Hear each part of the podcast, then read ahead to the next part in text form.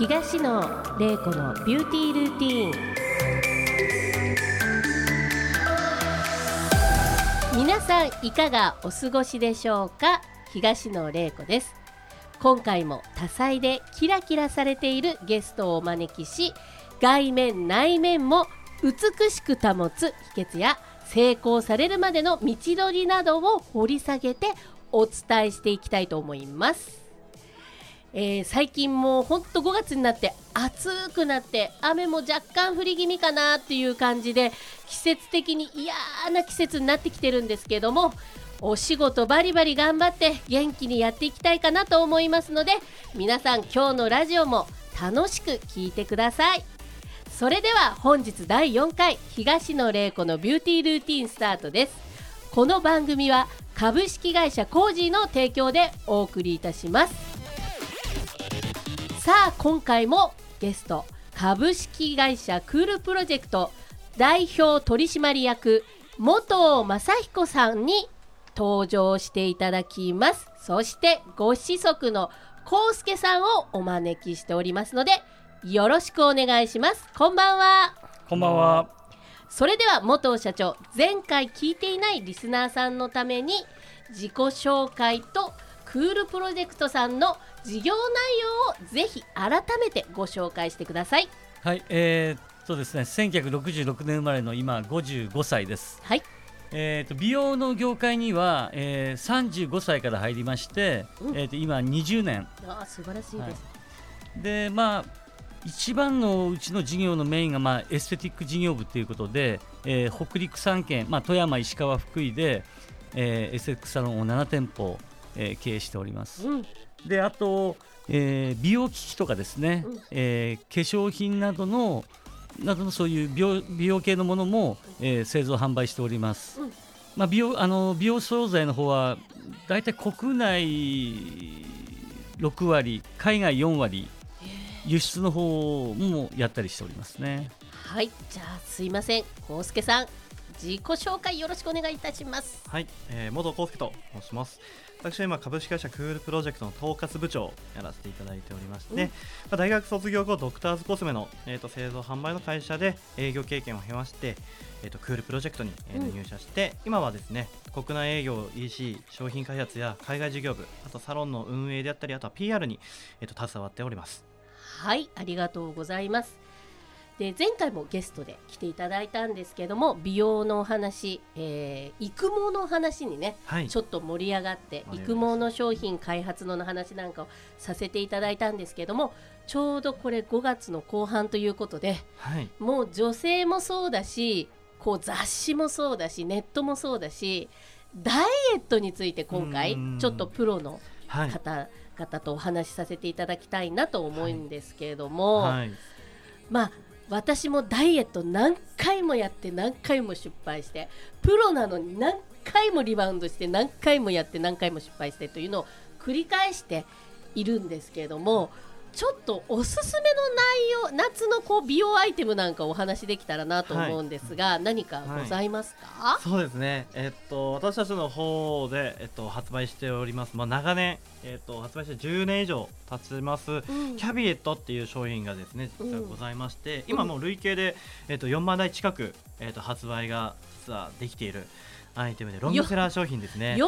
万台ってすごいし、私社長とまあまあ長い付き合いなんですけど この商品をなんで東野に紹介してくれなかったんだっていうぐらいあのこの存在を最近知ったんですけれども。もうね僕もびっくりしました。先生が知らないことに。紹介してなかったんですね。いや一番しなあかん商品だと思うんですが。もう10年経ちますけど、ええ。えーっと今の最新版でうん4回モデルチェンジしてるんですね、で今の最新版が、え2年くらい前に最新版になりまして、えーまあ、国内でよく売れてますね。そうですね。主に今国内ですけども、まあ、コロナになる前にうん。中国の生徒さんをお呼びして、エス日本式のエステを教えている時にもうん。非常にまあ中国のあの生徒さんたちにも非常に好評でしてあちらの方でもこう徐々に徐々には広がってきております、ね、ちょっと私の興味なんですけど、はい。中国の方、まあ、インバウンドというかねスクールを、はい。エステ事業のお勉強をしに来るじゃないですか、はい。ですいません中国って今人口どれぐらいいるんでしたっけ？14億。ですよね、はいどれぐらい買って帰られるんですかそれを？まあ、皆さんあの日本に来て勉強して、えまあ、まあそうです。本当に。言いづらいんでしょうか、そうですね。いやらしいぐらいの数字なんですねそれは。まあ、100万200万くらい皆さん買われてですいねお一人で？一人で。え来て？そうなんですね、で実はこれコロナ前のインバウンドの時は結構そういうことが可能だったんですけど、まあ、もちろん今コロナで来れないっていうのもありますけど確かに今中国政府はなかなかもう内需を大事にしてますから。もううちでお金を使いなさいと。そうだから持って帰るのが今なかなか厳しいと思うんですよね。えー、厳しくなってきてますね、はい。今ねあ今現在。まあうん。コロナもそうだうん。し今現在は。っていうことですよね。っていうことはやはり私中国の方もこうダイエットに興味があるっていうふうにとっていいんですよね。はい、そうですね。やっぱりそこのニーズは非常にやっぱり高いですので、うん。まあ私たちとしても今は越境 EC なんかでえっ、と取り組むようにまあ動いてはいますね。なるほどなるほど。でも中国はダイエットは今からみたいな感じ。先にフェイシャル系が今ずっと突っ走ってってで今やっとそのメリハリボディとかそういう文化が徐々に出てきたって感じですね。もういろんなことに全部手つけて儲けてどうするんですかそれも。育毛から。あのあと何でしたっけバストケアから。はい ダイエットの。はい、そうちょっと私、あのー実はあのお打ち合わせの時に、はい。あのそれこそ本当に社長そんないいものなんで東野に紹介しないんだってことで 1台送っていただきましてですね、はい、あのうちのエステティシャンにちょっとやってみてって言ってやったんですが本当に10分で減りますね、やりますね。あびっ。くりした一回で結果がここまで出るっていうのはなかなかやっぱり他の家庭用の送信機器でもないかなとは思いますね。なんか開けてみた時にうん。びっくりしたのが、本当にうちまあ全て業務用なんですけどしっかりした作りなんですよ。で、うん。重かったので私結構これ肌にちゃんと密着して当たるなって逆に思ったんですね。うん。で密着して当たるっていうことはしっかりやっぱりその脂肪に対してアタッチメントしてくれるので、でまあいろいろ聞いたら引き締めとまあボディメイクと両方あって、あともう一つなんかありましたよね。えっとキャビテーションのあのいくえっ、とあバストケアバストケアもやってますよね。はいうん、モードが3つぐらいあって、そうですね。脂肪を燃焼する、はい。あの燃焼モードと、まあ、体をキュッと引き締めてくれる引き締めモードとバストアップケアをしてくれるバストモードですね。そうですよね。はいでそれにジェルも一緒にあの、うんつけていただいて、はい、はい。送信用のジェルとバストアップケア用のジェルですはい、もう私はバストケアは大丈夫なんですけどももうとにかくお腹が最近邪魔してなんか一個物を取るのもちょっとよいしょぐらいな感じになってきたんですよ。やっぱり年年齢重ねるとね代謝が悪くなってくるので。でもちょっとそれ10分やっていただいただけで、はい。その後あったかかったんです。あれなんであったかかったんですか？あれは結局やっぱり体の冷えもう結局そうあのなんですか太る原因になってしまうのなりまですよね温める機能っていうのは必ずも常に入れておりますね。あとジェルがなんかはいあったかくなるの入ってます、あジェルも若干入ってます。入ってますよね燃焼成分と言いますか。燃焼成分ではいあったかくなる温感成分が、はいだから私の脂肪すごい冷えてたんだって、うんその時実感したんですよ。んそうですよね、うんやっぱり知らず知らずのうちに脂肪ってやっぱり冷えてしまってる方やっぱり非常に多いですよねそうですよね。特に女性の方なんかは特にやっぱりそれであのー足元であったりとかですね、うん。お腹周りであったりってやっぱどうしても脂肪つきやすいところにはなってくるので、夏でもやっぱりこう温めておくっていうのが非常にやっぱり重要ですよね。そうなんですよはねい。だからやっぱ脂肪もついてそれがなんかあの熱ピタンシートみたいな感じで冷えちゃって余計温めようと思って脂肪つけちゃったりっていう人間の体ってあるじゃないですか。はい。で特にお腹周りって子宮があったりとか、うん。女の子の大事なものがあったりとかするのを、まあ、守ってるんだけれども逆にあの冷えが生じてしまう脂肪がひ冷えピタみたいな状況にうん。脂肪が冷えてるっていうと体がまた冷えてって悪循環を生んでいるっていうような形になってますよね。そうですね。なので実際やっぱり夏どんどんクーラー使う時期になってきますけど、うん。それでどんどん冷えてしまって、確かに確かに。逆に太りやすくなってしまう人もやっぱりいらっしゃるみたいなんですよね。汗かくんだけれども、うん。もう逆に冷やしてそうですね。そしてまた体を温めようとして人間はやっぱ脂肪をこうつけちゃったりするっていうことですよね。そうですね。あとプラスやっぱりこううん。夏なのでやっぱりお酒がすごく美味しくなったりとかついついジュースやアイス高カロリーなものをねどんどん飲みやすくなってしまうのでね。確かに。はい。えじゃああの機械自体っていうのは毎日当ててもいいんですか？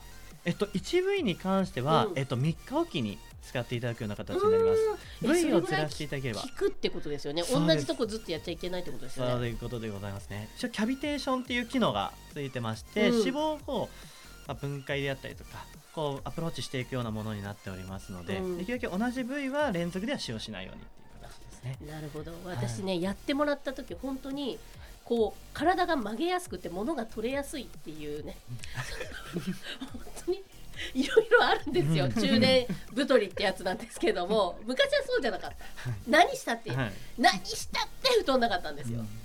コスケ君若いけどちょっとお腹ポテトさんだよね、そうなんですよ。私もちょうど3年前から20キロぐらい太りまして。えそうなんですよ。ちょっと20キロ出てですねやっぱり結局私もうんやっぱりその年齢はまだ20代ではありますがやっぱりお酒なのかなとかちょっと思いながらですねなるほどどんどんどんどんちょっと今ちょっと水着が自信持って履けない、えー、と体型になってきました。わかります本当に。社長変わんないですよね。そうですね。70キロをキープしてますね。ねえずーっと変わらないから、はい。すでお酒も結構召し上がるんですよね。そうですそうです実は3年前まで78キロあったんですね。えあそうなんですか？そうなんです。でえーっとその頃は毎日生ビール7杯から8杯 毎日飲んでて78キロをキープしててはい。で、まあ、病院の先生からですねあの生ビールのガム飲みはもう禁止ということで、まあ、僕ちょっと糖尿糖尿病の経緯ありますので,、うんで1杯目だけ生ビールはいいと、うん。2杯目以降はうウイスキーかワインか焼酎にしろっていうことでどれだけ飲んでもいいんですか？っていう話で、うん。まあ、どれだけいたくさん飲んではあかんけどっていうことで、結局生ビールをウイスキーのハイボールに変えただけで毎月1キロずつ減ってったんですね。でやばい。78から8ヶ月で70キロまで行ってもう体なくなるんじゃないかなと思ってたら70キロから痩せなくなったんですね。でそれがずっと3年間続いてるんですいやだって細いイメージがすごいありますねうん、だからまあまあ食事とか生活変えずに本当ハイボールだけでなんかすごい太らなくなっっていうことはやっぱりお酒ってそれだけ太るっていうことですね、うん糖質が多いってことですビーよね。ルがやっぱり糖質日本酒とビールですよね。日本酒とビールが。うん。じゃあ私お酒もやめなきゃいけないっていう そういう感じでしょうね。やっぱりストレスもやっぱりあのりますよね。原因になっちゃうのでビールを我慢することによってのストレスでってなるとビール飲んだ方がいいのかなと、ですよはいね。もう甘甘えたいあ 私自身に言い聞かせてる感もあります、後半はですねちょっと危ないダイエットをしてる方たくさんいらっしゃると思うのでその辺もお話ししながらやっていきたいと思いますので、よろしくお願いいたします、はい。よろしくお願いいたします。東野玲子のビューティールーティーン後半も株式会社クールプロジェクト代表取締役元正彦さんそして息子様であります康介さんとお話ししていきます。ありがとうございます。前回からもいろいろ自己流ダイエットの話を後半はしていきたいと思いますが、はい東野玲子の自己流ダイエットで失敗したことたくさんあるんですね。で私一時さっきちょっと社長ともお話ししたんですけどまあ30年ぐらい前にものすごく流行ったダイエットのクリームがありましてクリスチャン・ディオールのスベルトという1本多分1万3000円ぐらいしなかったですかね。そうです。ねものすごく売れたんですよね。売れましたよね、はいはい。あれをですね私グアムに行くということで10本ぐらい 自分のバイト代はたいて痩せる痩せるっていろんな雑誌が書いてあるのともうこれ痩せないはずがないと思って体中塗ったくったんですけど痩せたのかどうかちょっとわからないんですけどもあれものすごい売れましたよね。そうです。僕の知り合いがディオールで化粧品であの美容部員やってまして、えええええまあその彼女が1メーター77センチのごっつごつのやつだったんですけど、ね。はい。あの滑るとたくさん売ってましたえね。売ってました、はい、本当にねあれ私一本なんかあの品切れが続いて、はいはいそうです。だからまとめ買いするんですよ。あだから私友達を4人ぐらい連れてってあー1人3本 OK って言ってるからか一緒に買ってもらって、あ、うんうんうん、で塗っで全身だからまあ1ヶ月でなくなるだろうと思いきや、居合がものすごいちっちゃい、うん。本当にあのジェルタイプの顔を洗う洗顔のうん。うんぐらいの大きさで、あまあなんていうのかなあの今ある歯磨き粉あるじゃないですか、あれの4倍ぐらいの大きさで内容量そんな入ってないんですよ、うんうんうん。あれめちゃめちゃ売れましたよね、んそうですね。日本だけじゃないですよね。そう世界で売れてますから。爆発的に、はいはい。ディオールがそういうの出したのってすごいですね。今聞かないですよねディオールさんが出してるうん、でもまあだから昔そういうのが30年前画期的だったんじゃないですかね。多分そうだと思う、うん。塗って痩せるっていう。う、ん、今はねいろんなエステティックサロンとか、はい。い、ろんなところにそういう商品ありますけど、はい、確かに。それがまず大金はたいて自分のバイト代 私当時モスバーガーで働いてたんですけどあのそれをあ違うか。それは学生の頃だったので、あの普通にアルバイトしてたと思います。それは高校の時ですねモスバーガーは。はい、なのでバイトしたお金を全部使っちゃったなっていう思い出があるのとあとはですね何があったかな。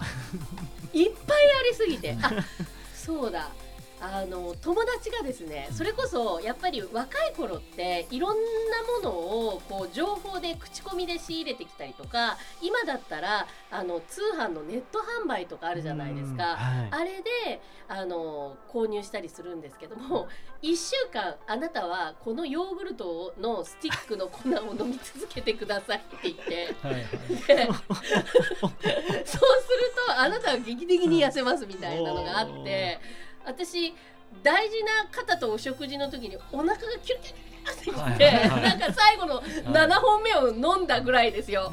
でもうその時に大事な、まあ、デートだったのかなんだか覚えてないんですけども、まあ、相手は男性の方だったん。ですけど、もうそれこそトイレから出てこれないぐらいの 今考えると乳酸菌のきついやつだったんじゃないかなと思うんですけど。下剤たっぷりだったかもしれないですね。あーなるほどね。だからそういうのをね、まあ、あのよくありますよね。雑誌の後ろとかに、うんありますね。はいあと通販でもありますよね、、はい。ろんなあの LP ページで1枚になって漫画が出たりとか、はい。はい。はい。そういうのでちょっと購入。なのでまずそれが2つ目で、あともう一つはやっぱりエステサロンの大手のエステサロンに行ってその瞬間は痩せてるんですけども、うん。やはり通い続かないとずっと痩せる体をキープできないっていうかマインド的なもので、はい。やっぱりしっかりした情報をこうカウンセリングで教えてくれなかったりしてずーっとお金を払い続けるような。そんな負のスパイラルを、はいはい。まあ、そういう思いもあってエステサロン作ったんですけどねうん。私自身も、うん、しっかりした情報をお伝えしようっていうことなのでなかなか健康的に痩せるって難しいと思うんですけどはい。ね介さんどう思われますか？でもやっぱそうですね。特にやっぱりその今 SNS であったり YouTube であったり、うん。いろんな情報が回っているのと特にやっぱりダイエットって皆さん特に女性の方でも男性の方でもやっぱり皆さん興味ありますから、やっぱりなんか好きな俳優女優さんがうん。やってるとか、好きな YouTuber さんがやってるっていうちょっと一貫したなんですかね情報にちょっと惑わされちゃってるところもちょっと無茶なダイエットになっちゃって逆に体傷つけちゃってないかなっていうところは心配はやっぱりありますね。あれな？あれ？OK なんですか？薬事法で私たち結構は言っちゃいけないこととか、うん。プロのエステシャンがサロンでうん。とかいろんな縛りがあるのに、はい。もう無法地帯でもそうなんかね。その変な話、はい。こう脂肪じゃない絵の油の絵を載せてこれだけ出ましたみたいな感じで描いてうんあの画像があったりとかはい。それ平気でうん。なんかネットとかはあるじゃないですか。すね。やっぱりあくまで個人の感想だからっていうところで、うん。そこら辺のクリアされてるクリアされてると思います。なるほど。やっぱり販売目的というか私の、うん。一私の個人の感想ですっていう名目ですよね言ってしまえば。うん。あーそれをまあのしてる状態そういうでことですよね。だから私もそのうん。なんか1週間ヨーグルトの粉をずっと飲んで、はい。もうえらい目あったやつなんかは、うんもうとにかく本当社長がおっしゃる通り多分下剤入ってたと思うんですよ、うん。もう痛くなっちゃってお腹が、はい。でもそれって薬として出せばいいけどそういうのもこうふわふわっとこうオブラートに変に包まれて、うん。こうでも一般の私からしたらまだその時はエステシャンでも何でもなかったのでわからないんですよわかんないねで。すよね、うん、だからやっぱなかなかそういうのをはい。皆さん自己流されて体がちょっとおかしくなって拒食症になられてっていう方もすごく多いって聞いてるんですけども、ね。特にやっぱり10代20代の方で非常に多いっていうふうに今増えてってるみたいですね。でやっぱりその無理なダイエットをしちゃったら、うん。やっぱりその綺麗な痩せ方はしないのでそこは本当に気をつけていただきたいなと思いますね。やっぱり体重は減るんですけどにも、やっぱり肌がボロボロになったりだとか、うん。髪の毛がやっぱり抜けやすくなったりパサついてあったりとか、うん。うん結局じゃあその人の美しいなりたかった姿に慣れてるかっていうと多分そうではないんだろうなっていうところで後悔しちゃってるっていう方はやっぱり多いですよね。なんかまあ価値観でね自分が細いっていうイメージとうん。他人から見た細いというイメージがまた違っちゃったりして、はい。それでまあどんだけやってもご飯食べないってやってもこう本当こけてガリガリになっちゃってっていう風になった時にはもう病院に行かなきゃいけないとかってあると思うんですよね。うん。なんかこう専門的な方はとやっぱりお話ができる機会ってすごく私は大事だなと思っていて、ね。だからネットだけの情報でね、うん。惑わされてる方ってすごく多いと思うんですけども、はい、多いですね、うん。だからまあ信頼できるところにうん。まあご相談するだったり、やっぱりまあ本当に根本的なところ、体の構造は10年前も今も変わらないので、はい、やっぱり基本的にやっぱり食事と運動なんですよね。あ確かにそうだね。結局代謝と、うん、そこをやっぱりきっちりときれいにやりつつそういったサプリメントであったりこういった機械であったりジェル機械であくまでうんサポート的な要素で使ってもらうというのはやっぱり一番いいのかもしれないあーいいとですよね。思います、うん。ある程度のベースはね、はいやっぱり食事制限腹8分目って社長も先ほどおっしゃってたんですけども、うんして、うですね。残りの2割は食べないで、そうするとちょっとずつ体重って減ってきますよってことなのでね、そうですうん。ね。無理なダイエットはね。そうですね。無理なダイエットは続かないですし。や続かない。続かないですしあのその後やっぱ絶対リバウンドしてくるので。そういうこと、と そういうことです。うん 無理じゃない範囲で自分で自分の代謝が落ちてるのか、うん。食事食べ過ぎちゃってるのか分析して対応するっていうのがすごい大事ですよね。そうですよね、うん。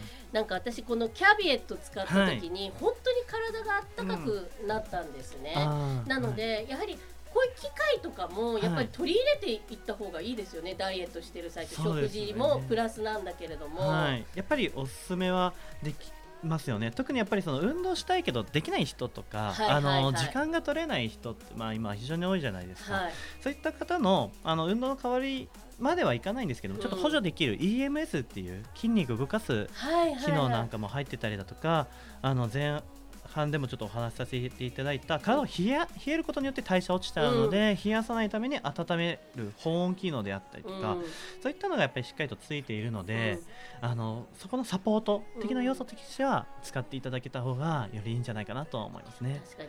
本当にそういう EMS ってね、うん。あのこうペタってひっつけて昔ながらのピクピクピクピクっていうのもあるんですけれども、はい。さっきみたいにキャビテーションと、はい。あと何でしたっけ？キャビテーション EMS EMS でヒートシステム、ヒートシステム、はい、あとはまあその美容液なんかを導入する導入システム導入システム。がついてます、あれラジオ波入ってないんですか？あラジオ波もすみません。入ってますラジオ波も入ってます、はい。うん、なのですごいその後もはい。あったかかったので脂肪があったかくなるってすごくいいなと思ったのと、あと機械って気になる箇所にできるじゃないですか、例えばそうなんですよ。二の腕がすごいちょっとうん。振り袖調だったりするとそれを使ったりしてっていうこともできると思うので。ね。はい。あの私使ってみた感想で、ぜひ本当にあの、はい。もしあの誰か買っていただける方だったりちょっとあのお高いんですよね若そうそう干だけ。なんですよ。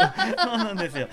効果としてはやっぱりね、うんあの今言っていただいたように部分痩せが1回で、結構やっぱマイナス数センチになるっていう方はできたできたやっぱりいらっしゃいますね。あのはい10分片側10分やってもらって、うんで片側もう10分やってもらって、うんでその後も本当にあの暖かくって燃焼してるって自分でも実感したので、うんもうぜひよかったらねあの使っていただけたらなと思うんですけど。なので1回で結果出るので、まあ、まあまあ値段が普通のものよりかちょっとお高くなってましてそうですねなんかはいいっぱい入ってましたもんね、い、ろんなものが。そうなんですよ。私ね、はい若干複合機って微妙だなと思ってたんですよ。あーでも、はいあの家庭用のやつでね、はい。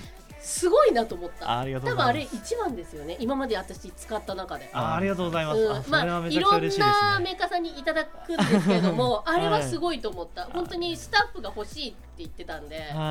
あやっぱ思うんだと思って。やっぱり安かろう悪かろうじゃないですけども。いやそうなんですよ。そこの分コストはしっかりとかけて作っている部分ではあるので、確かに、まあ、自信を持ってご提供できるかなと思いますね。もうぜひぜひ、はい。あの専門家のねはい方に話を聞いて、まあ今日のラジオももう全員美容畑の専門家なのでこういうラジオを聞いて良いもの悪いものっていうのやはり自分でジャッジしてで安いものに飛びつかずしっかりした情報の中で商品選びだったりしていただけたらなと思いますので、そうですよねそうですね。本当に健康に関わることですしねダイエットは、はい、そこは本当にしっかりと信頼した情報でやっていただけたらなと思います。そうですね。じゃあちょっとこの辺でダイエットのお話はおしまいということで、ちょっと最後にご質問をさせていただきたいと思います。10年後の仕事での夢は何ですかということで社長そうですね。あの、まあ、本当にコロナ禍の前はですね、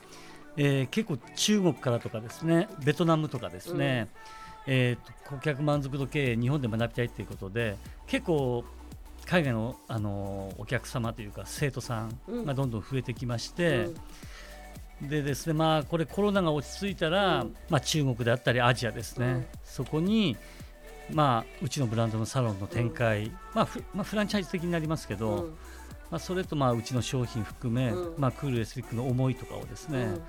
まあ、どんどんどんどん今から10年間で広めていきたいなというふうに思ってます、なかなかコロナでねなかなか今厳しい状況ですけど。向こうに行くのもねそうなんですよね。今ちょうどロックダウンですよね中国ああもうそうですね本当そうなんですよね。だベトナムとかもそうですか？ベトナムはもう経済を動かしてますねどんどあんだからまあこれがすっかり落ち着けばまたまあまあアジアですね。中国含めアジアで、えー活躍ししていきたいと思ってます。なるほどクールの思いを今後アジアの方にはい。ちょっとアジア方面にちょっとあそうですね。ね。やっぱり日本はやっぱり今から、まあ、インバウンドとやっぱそのアジアでビジネスするっていうのが、いまあ、日本という国が生き残っていくえー大事なところだと思ってますんで、まあ、なんとか、まあ、日本はアジアの一番東がありますからね、はい。アジア近いですから、はいあのその辺で活躍できたできればなと思ってます。もうアジア全土に広めてもらって、はい。コウスケ君もそれをずっと引き継ぎながらそうですね。やっクていただいて、ールイズムクールイズムを。顧客満足度経営でそうですよ。満足いくものをしっかりと商品にしろサービスにしろアジアに広げていきたいな私はそのおこぼれいただいて頑張っていきたいと思いますのでなんか今後のセミナーイベントのご案内とかあれば、はいありがとうございます今後ですね、えっと、7月の27日から29日に、えっと、ございます。東京ビ,、えっと、ビッグサイトでございます。スポルテックといったあのスポーツとあと美容の祭典が、あのございますので、そちらで、えっと、私たちの美容機器であったり化粧品であったりっていうのを展示させていただく予定でございます。えー株式会社クールプロジェクト代表取締役元正彦さん。社長ですね。そして、えー息子のコウスケさん。お話ありがとうございました、はい、ありがとうございました。